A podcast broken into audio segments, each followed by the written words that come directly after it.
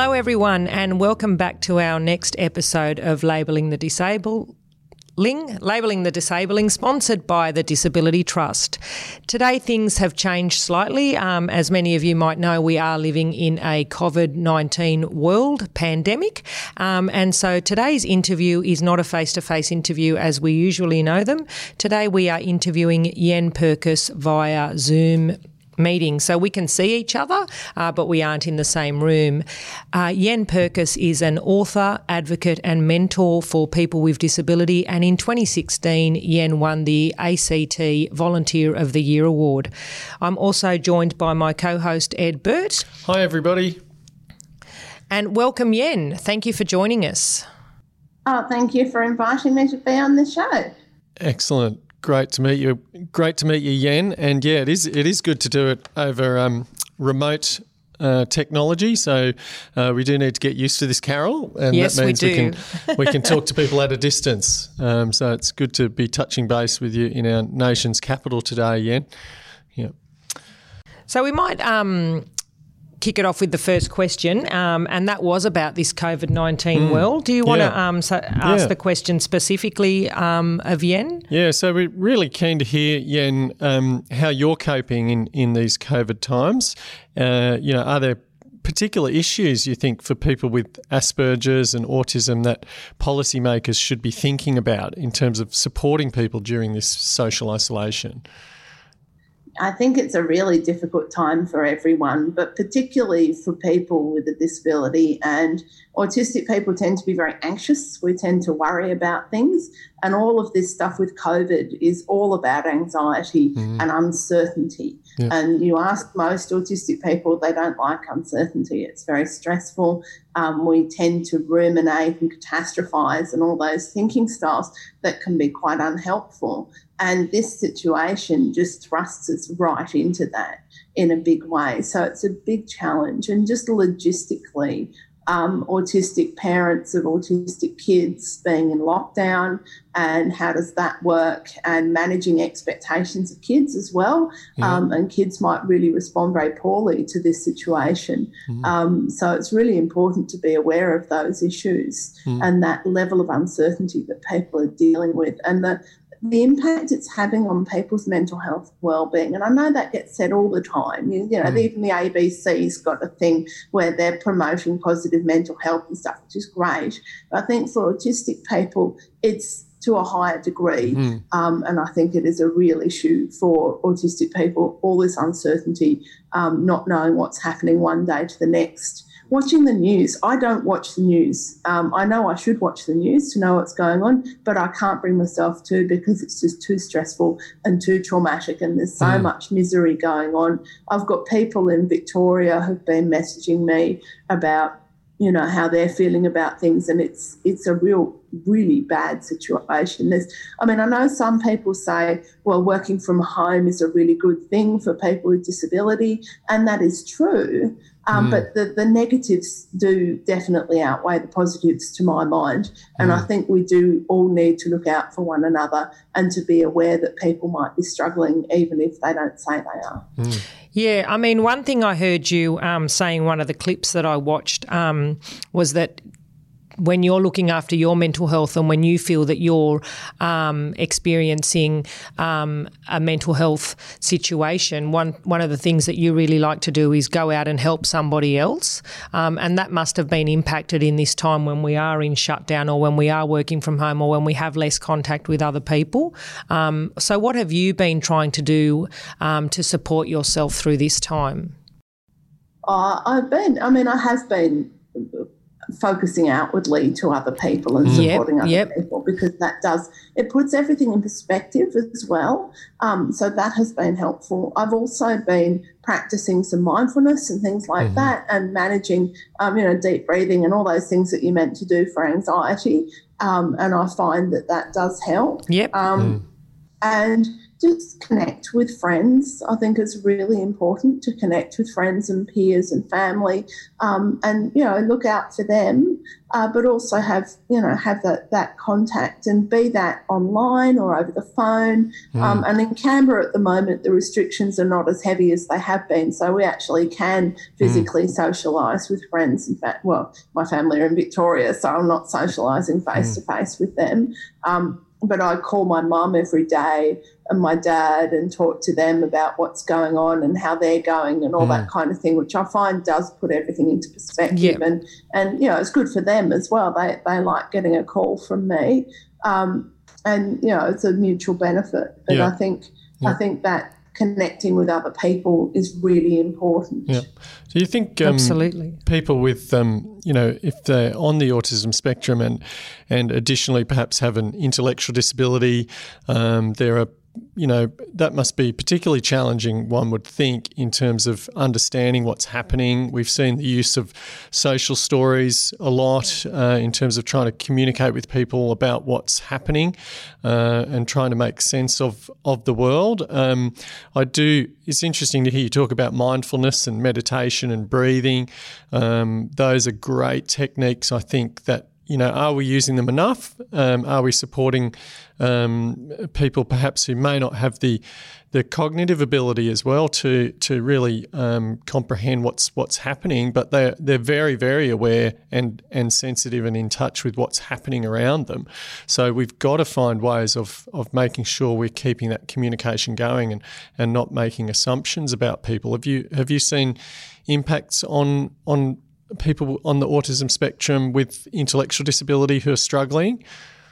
Oh, definitely, mm. definitely, mm. and it, it is really challenging. And it is, uh, and communication is the absolute key, and mm. making sure people have the uh, the outlet to communicate as well. So people that might not use verbal speech, it's really important. Yep. And this is not just during COVID. This is always. Yep. It's really important to give them the the the equipment they need in order to actually communicate mm. with other people because not being able to communicate is extremely frustrating mm. and relates to a lot of difficult behaviours and things like that mm. all come down to that inability to actually communicate but there's so many methods and strategies and, and equipment that you can use in order to communicate when you don't use verbal speech. I think that's really important. Yeah. Um, I think social stories are a wonderful thing. I, um, I, for kids and even adults um, with an intellectual disability, I think social stories are really important. They're a great strategy. Can you um, can you explain to the listeners what, what that what what you're referring to there if they're not um, familiar yeah. with the use of social stories? Yeah. Uh, social stories was um, coined by Carol Gray, I think, who's a clinician, and they're basically um, an explanation of what's going to happen, often with pictures and things like that. Um, and explaining, and sometimes with drawings and cartoons and things like that, and explaining a situation or um, event or something like COVID 19, and they make it easier for um, autistic kids and adults too to understand what's going on, and that lessens anxiety. So, one of the worst things for autistic people is uncertainty, and a social story knocks out that uncertainty to a degree and makes it less of an impact. So it's a, a lovely strategy and really helpful. And uh, lots of people use it, lots of parents use it. Yeah. Um, and I, I, would recommend it. Um, done well, it can make a big difference to someone's anxiety and someone's ability to comprehend what's happening. Yeah, indeed. I think it's one of those um, techniques um, and strategies that has such so much greater u- uh, utility in mm. the in the broader community because I think they're fantastic. Social stories are a really great way to to prepare um, for an event uh, or an or a, you know. A, yeah, like visiting the doctors is a great yeah. one that um, people really struggle with. Uh, so you're just prepared um, psychologically and emotionally for what what's ahead of you uh, allows yeah. you to, to to prepare. So yeah, as with so many things we see when we make something accessible to a group of people with disability, um, it has such a flow-on effect to the broader community um, without disability. Um, I'm just thinking of all the ways that those social stories could be used to help people uh, who may not speak English as their first language or who um, may not um, identify or have practiced social norms that we're all yeah. supposed to know when we join yeah. a society or a culture. So that's a really yeah. um, valuable um, tool so to use. Absolutely. Um, I was Yenn. I was wanted to ask you. You've you've written about your experience of um, that feeling embarrassed, confused, angry, uh, and you know about being different as a young person, and then how after um, you know you were diagnosed as an adult, I, I believe, uh, with Asperger's. Is that right? And and we we wanted. I just was really keen to hear what that was like for you. If if it did, if it was helpful, it helped you to understand and accept yourself. That's the sort of impression I get from reading um, the, the information you've put out. But I'd love to hear more about that. Yeah. So I was one of those autistic people that doesn't accept that they're autistic for many, yeah. many years. Okay. So I was diagnosed when I was 20. Right. Yeah. And I was in a very dark situation. My life was in a really negative place. And my parents sought the diagnosis because they'd come across somebody who had Asperger's and thought it sounded like me. And so they got a clinician to come and diagnose me and all of that. Now, I was in a position in my life where I wanted to be in trouble, I wanted to be difficult, all of those things. And so I didn't accept this diagnosis. And a couple of reasons. One was that I thought it was my parents making excuses for my behaviour, but I also thought it validated what the bullies said at school and all the things, you know, the bad stuff that was said to me. I thought that this diagnosis just vindicated that, and I didn't want a bar of it deep down, I knew I was autistic, but I was really challenged by the whole concept. And it took me seven years to get to a point where I accepted it. And it took me a few more years to get to a point where I embraced it. And that happened when I wrote my autobiography yep. in 2005, wow. which is 11 years after I was diagnosed. And that sort of thrust me into the autism community, such as it was. And then I developed my sense of pride in who I am through that. But I was not somebody, a lot of adults who are diagnosed now absolutely embrace it and think it's the best thing ever and are really proud of being autistic and it's mm. fantastic. That was not me. It's me now, definitely. I'm very much in the neurodiversity perspective and autistic pride and valuing who I am as I am and all of those lovely things. But it took me a very long time to get to that point. And I often say that to people because I have people that contact me and they say, Look, I don't really like my diagnosis. I don't want to be autistic. I'll say that's actually okay. There's nothing that says you have to embrace it passionately and say this is wonderful this is the great thing there's no there's nothing that says you have to do that it's everyone's journey is different yeah yeah no it's that's that's a really interesting uh, observation, uh, allowing people to come to it in their own time, in their own way. I think it's interesting hearing you talk about the the benefit of writing your autobiography um, in terms of that processing? I mean, you're a prolific writer. Um, how does that help you to process? You, you said that that helped. That was really what helped you um, embrace and accept um, your Asperger's diagnosis. What seven years after you after you'd been, you know, um, given that diagnosis. So that's that. How how important? How does writing work for you? I'm really keen to hear about Writing, that. I write every week. Yeah. Um, I've got a book on the go at the moment, which is great. Yeah. Um, I do a blog, so every week I do a blog post, mm. and when I write them, I I'm in intense concentration, absolute mm. hyper focus, and I download all the information from my brain into the computer. That's how I said it takes me 20 minutes to write around 800 words. That's very quick. Mm and I'm exhausted afterwards. I'm wow. physically exhausted because it's so intense. Yeah. And then I edit it and then I post it. And it actually takes longer to post it on all the different social media groups I post it on than it does to draft oh, it. Wow. amazing?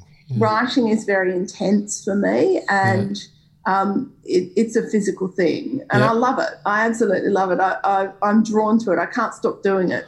Um, Ah. I, yeah, I, I have to write. It's a lovely thing. I've always written. I used to write poetry when I was seven. Yeah. Um, I used to write short stories and um, things like that the whole way through school and just loved it. And It's- then I didn't really do any sort of serious writing Mm. for many years. And then when I was at uni, so I studied visual arts at uni, see. and I used to do all these like little text based artworks.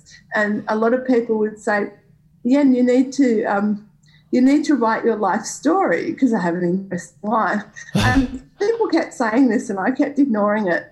And then when I was uh, 30, I met Polly Samuel, who used to be called Donna Williams, the autistic advocate and author, and she encouraged me to write my story. And the thing was, she was the only person who put it in a way that made sense to me because she said, if you write your story, your parents, that's who your, your autobiography would be for. It's for the parents like your parents who had kids on the spectrum who were difficult and had a hard time Mm. that's who your book's for. And I thought, well, I need to write that Yeah. because that's a useful thing. So I did. it's So useful really, I wrote it for the Wow. parents who were like my parents. Yeah. It is a useful thing, incredibly. So Yeah. you mentioned there, um, she said for you, you'd had an incredible life. People had said that. Can you tell us a little bit about that for our listeners? So, yeah. So basically, um, I got involved in the socialists when I was 16. I read Karl Marx on the school bus Oh. and decided that I was a Marxist. As we do. Excellent. and So I joined the socialists, which was fine. But through the socialists, when I was 20, I met this man who was very dangerous, scary man. But I didn't realise that. And he seemed really interesting and exciting to me. And he did sort of direct action, as in violence. And I was sort of drawn to this because I was so negatively focused. When I was at school, I was just bullied constantly and I hated myself and I wanted bad things to happen in my life. I sought out bad things. And so, through knowing this very scary man, I got involved in crime and ended up going to prison. And um, I was there for six months and then I was released. Wow. And I was so damaged by the experience Wow. that I self medicated with lots of drugs. Yeah. And that led to me having a psychotic episode. Now, I still have schizophrenia 25 years later, so be very careful with drugs, everyone. Don't do it. Mm. Um, and I just spent the next few years just in this downward spiral of misery and institutionalization and hospitals and prisons and all sorts of dreadful things. Mm. And then when I was 25, I decided that my life needed to change. Um, and it was coming up for the millennium. And I thought the new millennium needs to equal a new life for me. Mm. And so I set about changing my life. And I hadn't, I'd lost track of who I was. I'd lost my identity. I didn't know who I was. I masked so much. The common issue for autistic people is masking and mm-hmm. pretending to be someone other than who you are. And that was definitely me. But when I was 26, I decided I needed to be a different person. And who did I want to be? What were the qualities of a different person that I wanted for myself? And so I, I, I looked and saw what other people that I admired were doing and sought to take on those qualities for myself. And when I was 26, I enrolled in university and I got a bachelor's degree, an honours degree, and a master's degree. Wow. Um, I wanted to work. Um, I, I decided I wanted to be ordinary. And being ordinary meant having a professional job, a mortgage, and a suit. And so that, was my, that was my goal. That's what I wanted. Yeah. And so I set about making that happen, but I was so anxious about work. Work was very anxiety provoking. And so I got really unwell with psychosis because I did a job before I was ready to do a job. So I didn't think I'll never be able to work. I just thought I can't work now. And so over the next few years, I got a volunteer job. I started a small business and gradually, incrementally building my confidence around work. And then when I was um, 32, amazingly, I joined the public service. And I'm probably there aren't that many autistic, schizophrenic, ex prisoner public servants out there. I reckon I might be the only one. But I was, you know, I had to answer a whole lot of additional questions yes, um, yeah. in order to start my job and mm-hmm. be accepted. But I was, and I've been in the public service for over 13 years now. Mm. I own my own property. Um, Fantastic. remarkable. You know, my life is unlike anything you could imagine. So that's why I wrote an autobiography. Mm. That was a good suggestion that that person had. Actually, it was an excellent suggestion um, that you write all that down.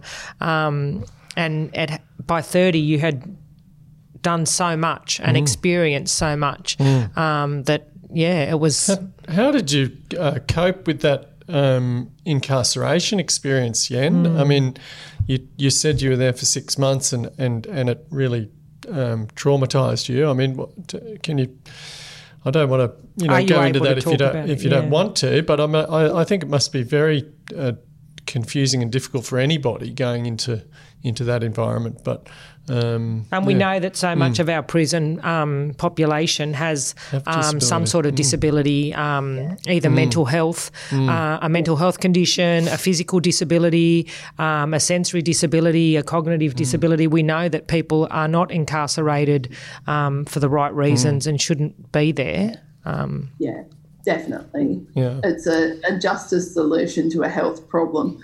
Yeah. Um, yeah. I, yeah. I found when I was there, I was um, very much tried to fit into the, the sort of society that was in there yeah. and um, worked very well. I realised as soon as I got there, it was like a sort of malevolent high school where the bullies would kill you rather than just give you a hard wow. time. Wow. So yeah. I needed yeah. to be you know, not. So you'd myself. already done your apprenticeship basically at high school yeah. anyway. Yeah. For yeah. Yeah. Okay. I was much more successful at fishing in in prison than I ever was in high school. Mm. Um, but it was a very scary place. I mean, you're constantly in fear for your life. Mm. And it's and it was a different situation to me because most of the people there had come through children's homes and things like that, yes. so they'd been yeah. institutionalized the whole time. But for me, I wasn't used to that world at all. So mm. I had mm. to get used to it very quickly.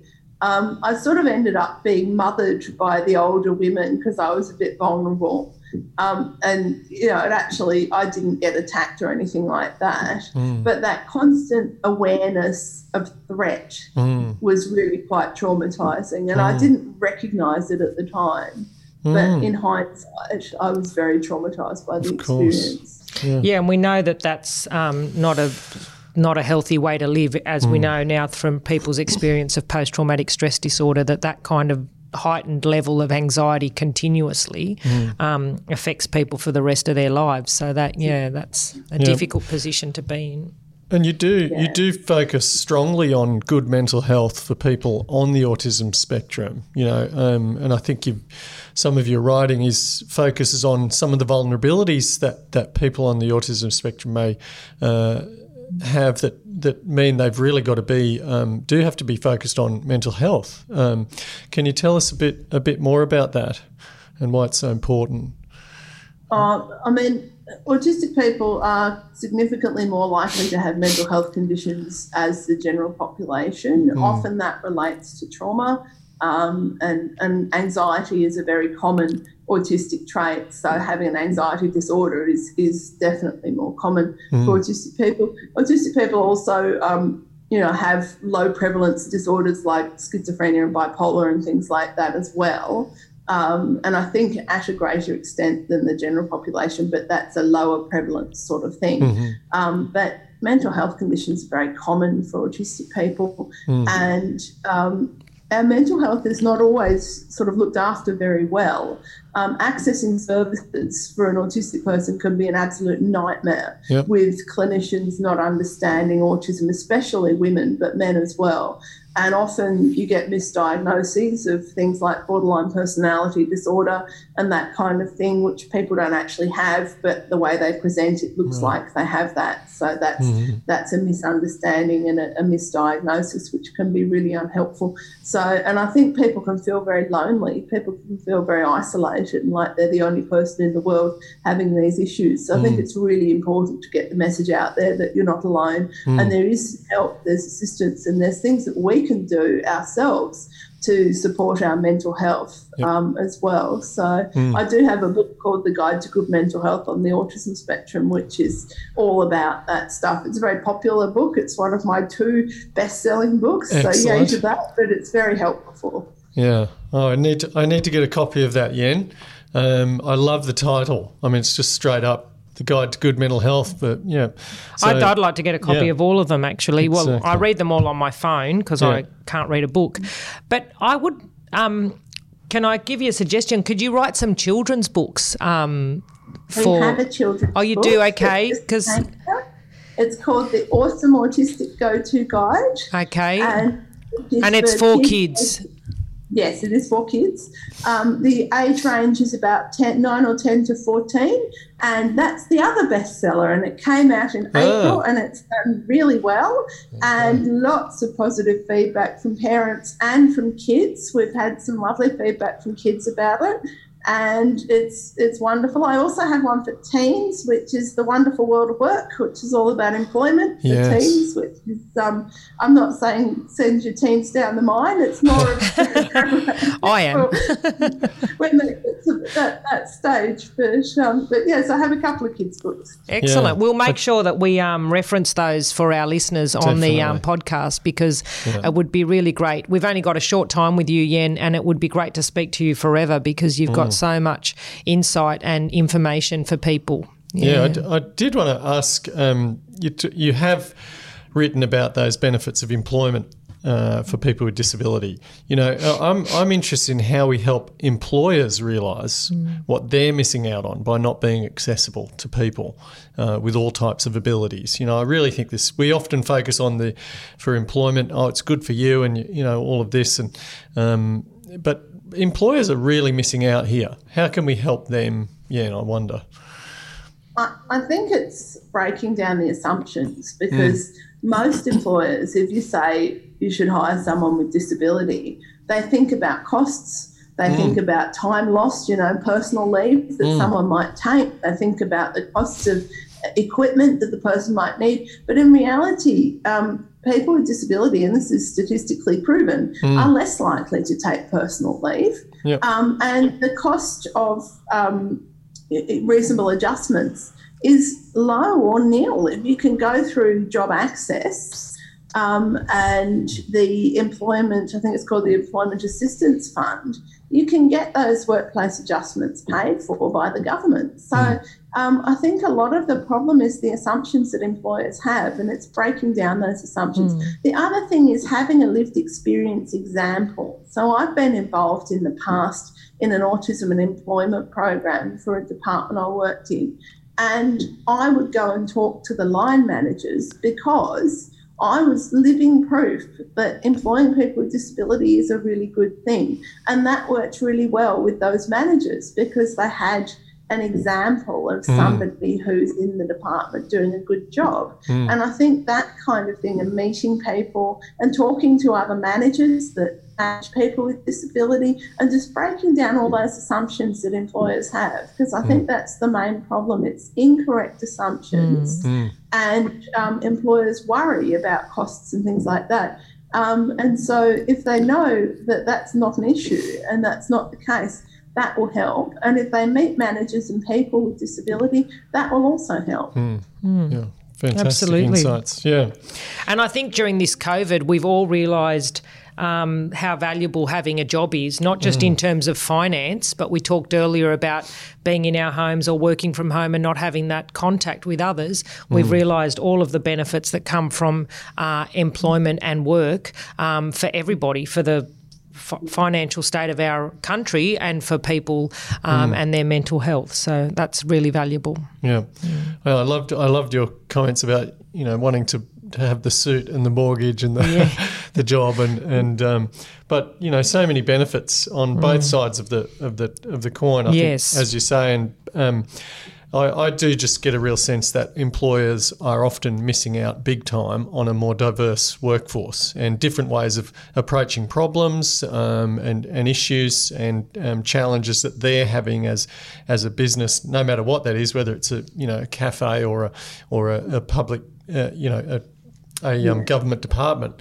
Um, mm. I think I think the same principle uh, you know abides. And we've seen we see so many creative uh, innovative um, thinkers in in uh, who are people with disability. I mean it's just naturally they're great often great planners you know you've got to plan ahead think ahead um, well you've had to be. You've yeah. had to do that all your life yeah. When you get somebody like you, Yenn, who's 30 years old, um, who's got a uh, undergrad, an honours, and a master's degree, has been to prison mm. um, and has navigated a whole world of um, medical specialists, the kind mm. of experience that comes with that in terms of your ability to then fit into a workplace and yeah. contribute is far higher than another graduate at 22 who's just um, yeah. had a straightforward education, been to uni for four years, and come yeah. into the workplace.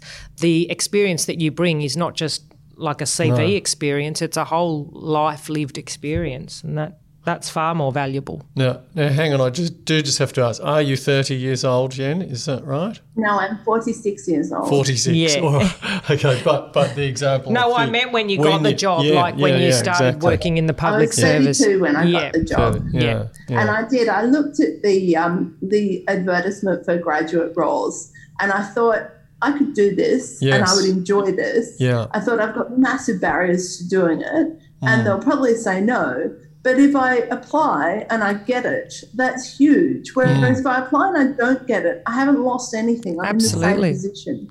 so yeah. I just thought it's worth giving it a try. Yeah. And I applied for two graduate roles because I didn't understand how competitive it was. Uh-huh. I was successful in one and shortlisted in the other. So, um, yep. you know, I, I'm quite good at that kind of thing. I'm actually, unlike most autistic people, I'm actually very good at job interviews. Mm. Um, I am the only autistic person I've ever met who enjoys job interviews, but I'm actually okay. very good at them.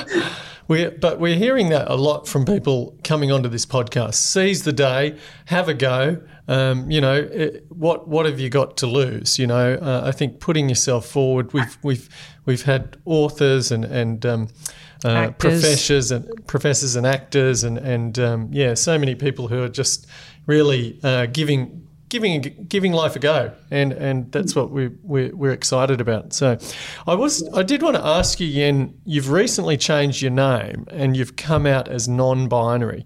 Um, I'm really interested in in that. Can you tell us about that experience. Um, and I'm wondering, do you think as a society we have more or maybe less rigid expectations of, of those aspects of identity for people with disability? Yeah, just. Yeah, so I came out as non binary about two years ago in 2018, and I changed my name about a year ago. Mm. Um, so, can you explain?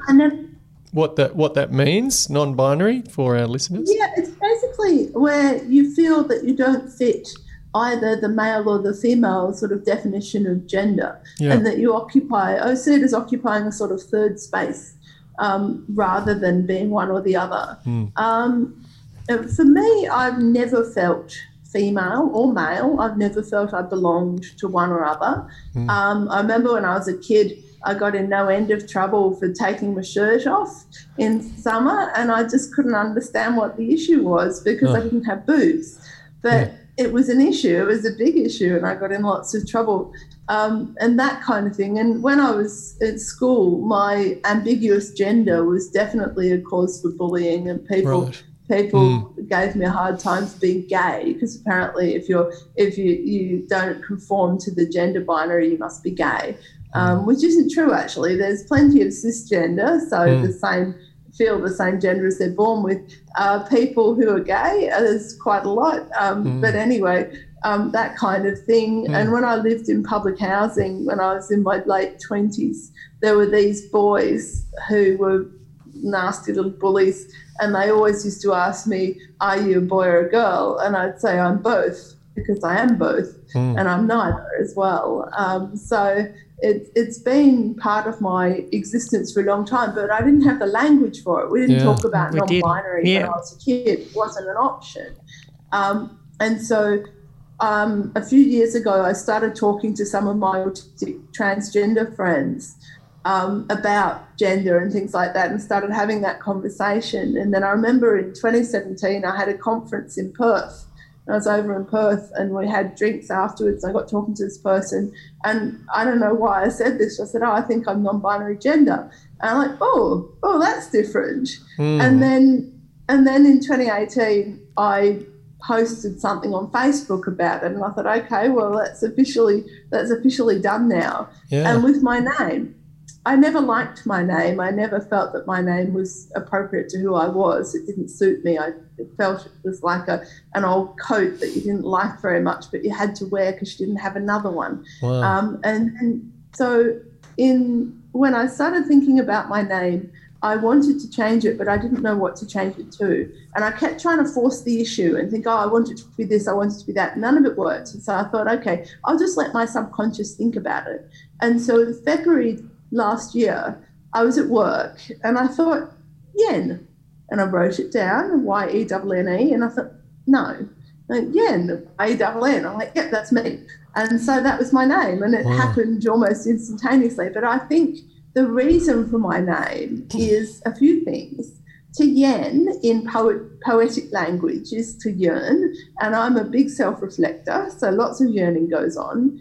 Um, mm. It's a nod to my old name, and my old name was Jeanette, so N's and E's and things like that. Mm. And it's also fairly genderless, um, which was, mm. you know, a good good uh, a good quality for a new name for a non-binary person. So I've had my name now for yeah for over a year and a half, and I love it to bits. It's um it's me. Um, I'm very proud of. In fact, some people including me, shorten it to, or call me Yensky, which is quite fun.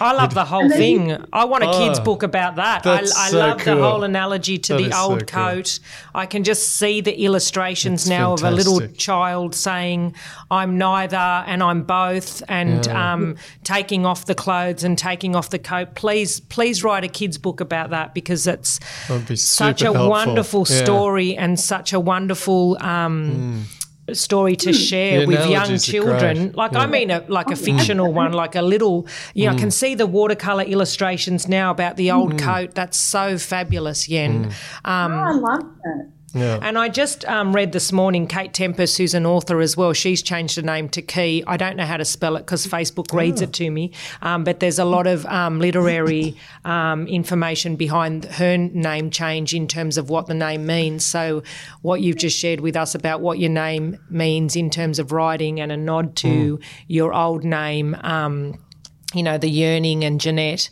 um, and just the whole way you've explained that um, could be so beneficial to people um, trying to make that decision about their own lives. Mm. Um, it's fantastic. Yeah. I think, um, and that's why I was wondering as well. I think, uh, you know, people generally feel very um, rigid expectations about about um, gender mm. and, and mm. identity um, across society, really. Uh, I, I do think, and I think people as they go through their lives, they, they can you know they can change um, in in uh, all of these areas, but um, society isn't particularly uh, forgiving of that a lot of the time, and, and people get very confused and um, challenged by that. So I was wondering, yeah, if, if you if you thought it was any different for for somebody who um, who has a disability or is known as a person with a disability. I mean, it might be could be I don't suppose it's any easier or any, any. I think it's just a very difficult area for everybody, perhaps. But well, I think sometimes when you've got disability, you're already mm. judged and assessed, um, mm. and assumptions are being made about you. Mm. I don't know if you feel this, um, Yenn, but I have. You know, mm. assumptions are being made about your ability, or about your disability, or about your capability, or your capacity, yeah. about your interaction. You know, if you're humble, then you're a good person with disability. If you make noise about it, then you haven't come to terms with it. There's all of these judgments being mm. made, and then on top of it, on top of that, you've layered it, and I've layered it with this non-binary disability um, identification uh, mm. for whatever our reasons are. But that might be what you're getting at. Is that yeah. is that what you felt, Yenn, or? Yeah, look, I, I find um, with my identity, I think a lot about identity, and I think a lot of people with disability do. Mm. I think we have more of an opportunity to reflect on who we are. And I think that does relate to conversations around gender as well, because we're more likely to be thinking about it and to be questioning because we are called into question. Mm. And so we sort of have to respond to that. So yeah. I think it is more likely that people mm. with disability will actually have those thoughts, whereas yeah. someone else might not have the opportunity to have those thoughts. I think it's almost an advantage um, yes. with, with, that. Yeah, mm. no, yeah if you look at things reflection. like that. That's yeah. that's really true. Also, you know, a lot of people um, are fascinated mm. how people with disability might enter that sexual mm. world mm. Um, and that. And know, hearing you talk earlier about you know when you were younger adult and thinking, who am I? Who do I want to be? I mean, I think I don't think that's um, an unusual sort of uh, thought uh, pattern for younger people, but um, you know, it's far more intentional. It sounds like in the way that you're you're exploring those avenues for yourself. Mm-hmm. Um, I think you maybe were far more open to possibilities. You know, of, of what of what you could become. So, um, yeah. And I think that's where we sort of started today, isn't it? Mm. We talked about Yenn how you um, at 20 didn't want to accept your diagnosis. You wanted to be um, what you wanted to be, um, regardless of what the, the world was diagnosing you as being, I guess. Mm. Um, and you wanted to rebel against that, which most teenagers want to do anyway. Mm. But I guess for someone with disability, you've also got that, um, you know, what the mm. world considers a shackle of having to deal with that and uh, work within those um, diagnostic mm. terms or, or um, medical terms. So I think that, you know, you got to a certain time where you wanted to be who you wanted to be and identified, and now you've gone that extra step as well in 2018. Mm. Um, but usually we let you finish with something. But I'd just like to say I can't wait to read all of your books and I can't wait to see more. Please keep writing. Please keep sharing um, your thoughts with us. Um, please write a children's book about um, changing, you know, who you, what your name is, what you think you are, what you want to be. Um, yeah. Share with us because it's it's been a, a wonderful um, conversation. Mm, yeah. Thank you, Yenn. It's been a fantastic, fantastic to meet you. Is there anything you'd like to close off with, or?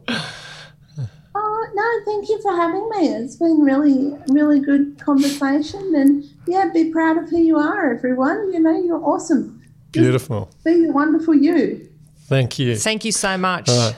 Bye now.